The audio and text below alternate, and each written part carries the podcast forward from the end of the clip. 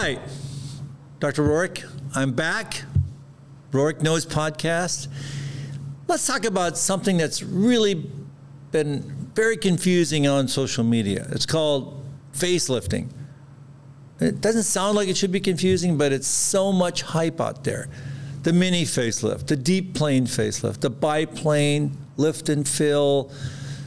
Where does it all fit in and when should you get it and is really one better than the other, or is it all hype? So let's just start with facelifting. I mean, facelifting is a procedure that's been done for well over 100 years, and, and it started out as a skin lift, you know, where you just lifted the skin, and, you know, those results, they looked okay, but they didn't last long, and many times, especially if you pull the skin in a different direction, especially vertically, didn't really look good. So many times throughout the history of plastic surgery, we've reinvented the wheel. And then, of course, about 50, 60 years ago, we started going to the deeper layers called the SMAS, you know, the Skoog SMAS type facelift, which really, really changed how we understand facial aging. And I think using the deep layer in conjunction with the superficial skin layer really helped us to understand that you could get a, a, longer and better result and a more natural result because it's all about getting a natural result because the worst thing you can do is give an unnatural or kind of that windswept LA Hollywood look, you know, where you know, remember as plastic surgeons, we're in the face protection, not witness protection program. You know, you don't want to know who they, you know, there's some people, you know, you don't know who they are until they sing. I mean, you know, the Kenny Rogers phenomenon. That's not a good thing for us. So, but the most recent thing has been about mini lifts and the quick lift and the the deep plane lift and all those things that they purport, you know, that's better. And of course, they show Instagram photos. You know, the pre and post ops never match. They don't go multiple views and you know it's just it's very confusing to the to consumer. And i'm just responding to what my patients ask me every day. You know i do a lot of facelift surgery. I'm a, I'm a board certified plastic surgeon that lives in dallas texas. So you know I, I see these patients all the time. And i see a lot of these patients that have had these quote unquote instagram type lifts. So so what really is a facelift? What really is with a facelift you're really trying to restore to normal, to a more youthful look, the face that's aged. And when we understand how we age, the science of aging, that's the key to giving you what I think is the best result. And the best result is a natural result, not one that looks like it's been pulled or like you're in a, in a wind tunnel prepping for an aircraft carrier. You don't want to do that. You want to look natural and you want to look like you. And I think that's should be your signature. And that's why you know, the things I do are related to the science of aging and to and to reverse that. So I think I'm going to end with what I think is probably the key pearls. It's not so much the plane, it's how you analyze the face and how you approach it to restore to a youthful look.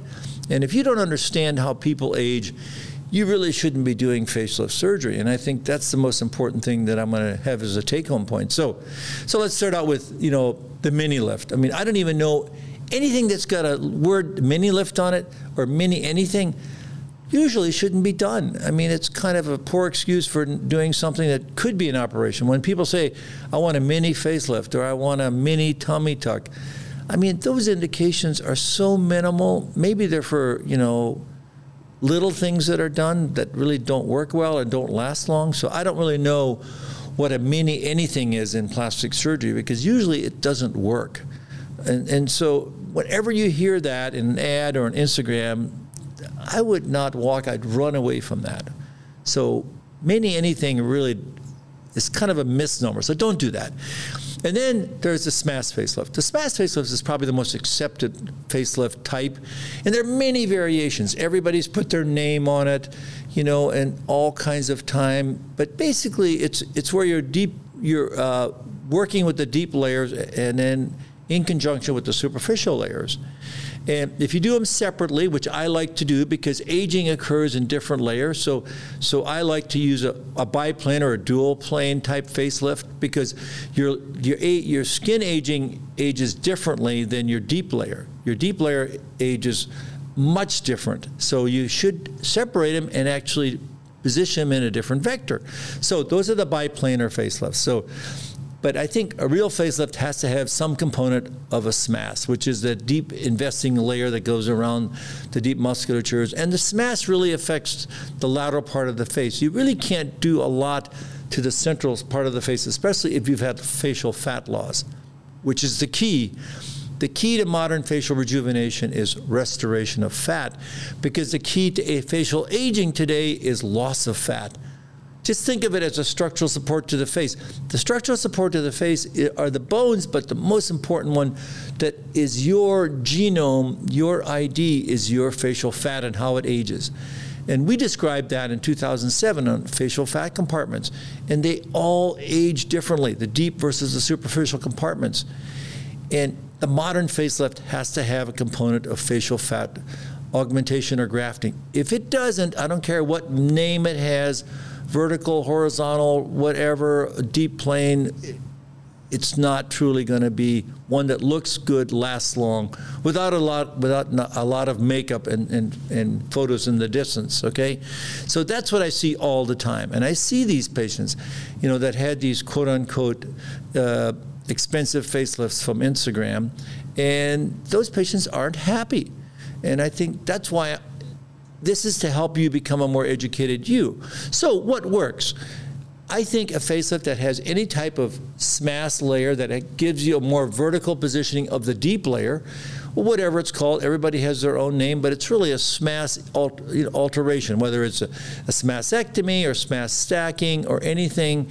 You know, I prefer, you know, to use a lift and fill where I'm actually altering the deep layer and lifting it separately from the from the superficial skin layer, which is a dual plane or a, or a biplanar facelift. And that's really, in my experience in my hands, has worked the best to give a natural, more long-lasting results. And the deep plane facelift is more like the older composite lift, where basically you know you're lifting them as a uniplane, and you're basically pulling it and lifting it up. Now, in a younger patient, that may be fine, but in an older patient, you know, where aging of the skin is different than the deep layer, it doesn't look good. And, and doing too much vertical restoration does not look good in those patients. I've seen those patients. They, they look like something is not quite right. And they sometimes look over windswept. And I think that's what people don't like. So it's good to restore the jawline. It's good to remove the jowls. You can do that with multiple different ways. So so you know the hottest thing recently has been the deep plane facelift, which really is not a new thing at all. You know, it, it's it's really a, a, a, variation of the of the deep SMAS layer, so it's not really a new thing. And it's just like the neck lift, which I'll talk about as well. So, so helping you understand that you have to do more than the skin, and doing the deeper layer like the SMAS is important, and also combining that with central facial fat grafting. So that's the trilogy. You know, the skin elevation and the, and the deep layer manipulation in a more vertical way, and then central facial fat grafting is so important. And not just, you know, the shotgun approach to fat grafting, where you're just fat grafting everything. It's selective fat grafting of the deep layers, which is different fat than the superficial layers. So when I fat graft somebody, I, I use different fat for the deep layer, which is a larger fat than the superficial layer. And that's just how you process the fat. You centrifuge it different. And I think that's different. So selective fat grafting, selective use of different types of fat is very important because you're trying to restore what has really been lost or has become atrophic with aging. So, central facial fat grafting with multiplanar facelifting gives you a much more natural look. And all the studies have shown that when you alter the deep layer in some way, that gives you more longevity. Now, the different types of facelifts, there's been no good study to show that one is de- definitely different or better than the other. But the ones that have a component of the SMAS layer, that deeper layer, and altering that, especially in the vertical component, has really has added more longevity and a more natural look. But the more vertical you do, especially if you're using it with the skin, it makes it more abnormal. And you can see that in patients that have a lot of actinic changes because if you really uh, ratchet up the skin vertically. You can see that when they when you look at them on the side view that that whole side of their face is just pulled up, and it looks a little gaunt. And I think that's what's important to understand. So, know before you go. So, the lift and fill type of facelift, three components. You know, biplanar, lifting the outer layer more vertically, central facial fat augmentation is very, very important. That's very, and, and then altering how you adjust the vertical positioning of your skin closure, you know, with the skin different than the deep layer. And then the other thing that I always see, it's not just a facelift. There's so many ancillary techniques, and that's not the real purpose of this podcast, but often we do skin resurfacing, uh, chemical peels, laser resurfacing, rhinoplasties, and of course, most of the time I'm doing a combination of four of your blepharoplasty or eyelid surgery because you want to combine your eyelid surgery with your facelift surgery to give you that more youthful look. Because when someone looks at you, you look at their eyes, their nose, and their lips. So you really want to do their face and eyes together. And then finally, the neck. You know, any good facelift has to have a good neck lift. And there are many different variations of that. And just like with the facelift, you can't just pull the skin. You've got to alter the muscle. You've got to tighten the muscle. You've got to remove the fat. There's skin, muscle, fat. Now, if you want to do a deep, plain neck lift, I mean, that's your prerogative. Not everybody needs that or should have it. Maybe in deeper, in, in patients that have significantly large fat necks or males, that's a, a, reasonable thing to do, but that also carries more morbidity in those patients because you're removing, you know, glands. You're, you know, part of your sub, uh, submandibular gland and muscles that perhaps don't look good long term. They'll make you look gaunt long term. They may look good at a year or two, but they won't look good long term. So, so it's all about redraping, repositioning the deep layers. You know, especially the, you know Removal there of fat is very important. In the face, you want to add fat. In the neck, you want to remove it and reposition it. And in the neck, you also want to reposition and tighten the muscles, the platysmal muscle, which is the which is a subcutaneous muscle in the face. And then in those situations, you know, like I mentioned, you know, you can do a deeper a deeper layer lift, but that's I think the exception and not the rule. And it does add morbidity because in the end, it's all about patient safety, outcome, and not everybody should have the same procedure.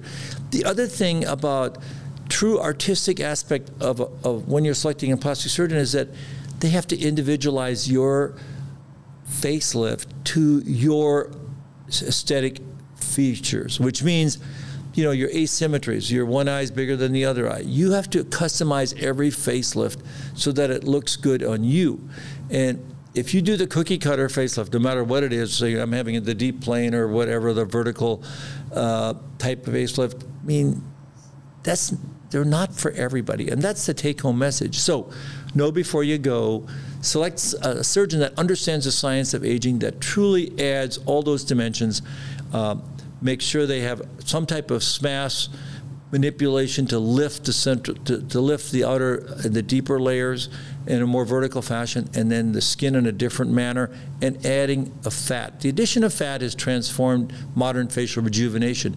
And then all those other adjuncts that I mentioned, from skin resurfacing, blepharoplasty, brow lifts, and, and you know, the type of other procedures that I often do is a lip lift and earlobe reduction. All those things. Just remember, since we live on the planet Earth, it's gravity, and everything gets longer and you get more atrophic as we age. So you just can't selectively do one thing at a time. These things together, the filling, the lifting of the face with the shaping uh, and, and the lip lift and laser resurfacing and all those things to restore your innate beauty and your natural beauty of when you how you looked 10 15 years ago is the key thing because you have to have a natural looking face you don't want to go after you've had your facelift and go to somebody and go to a party or come out and after two to three weeks and say, wow, you know, you want the wow look of wow, you look you look great, you look like you've been working out or exercise, but you don't want to have the wow saying, wow, you look different, and, and, and or you had a facelift. That's not what you want. So know before you go, select the board certified plastic surgeon or facial plastic surgeon that really has expertise in this, who's a true expert you know, look at their pre-op and post-op results, get through the hype, and make sure they're, they're open and honest with you. So, know before you go, give me your questions, give me your comments about facelift surgery, what works, what doesn't, and we're happy to help you. Remember, our goal here is to help you be a better you, a more informed you, and a more safer you. Enjoy.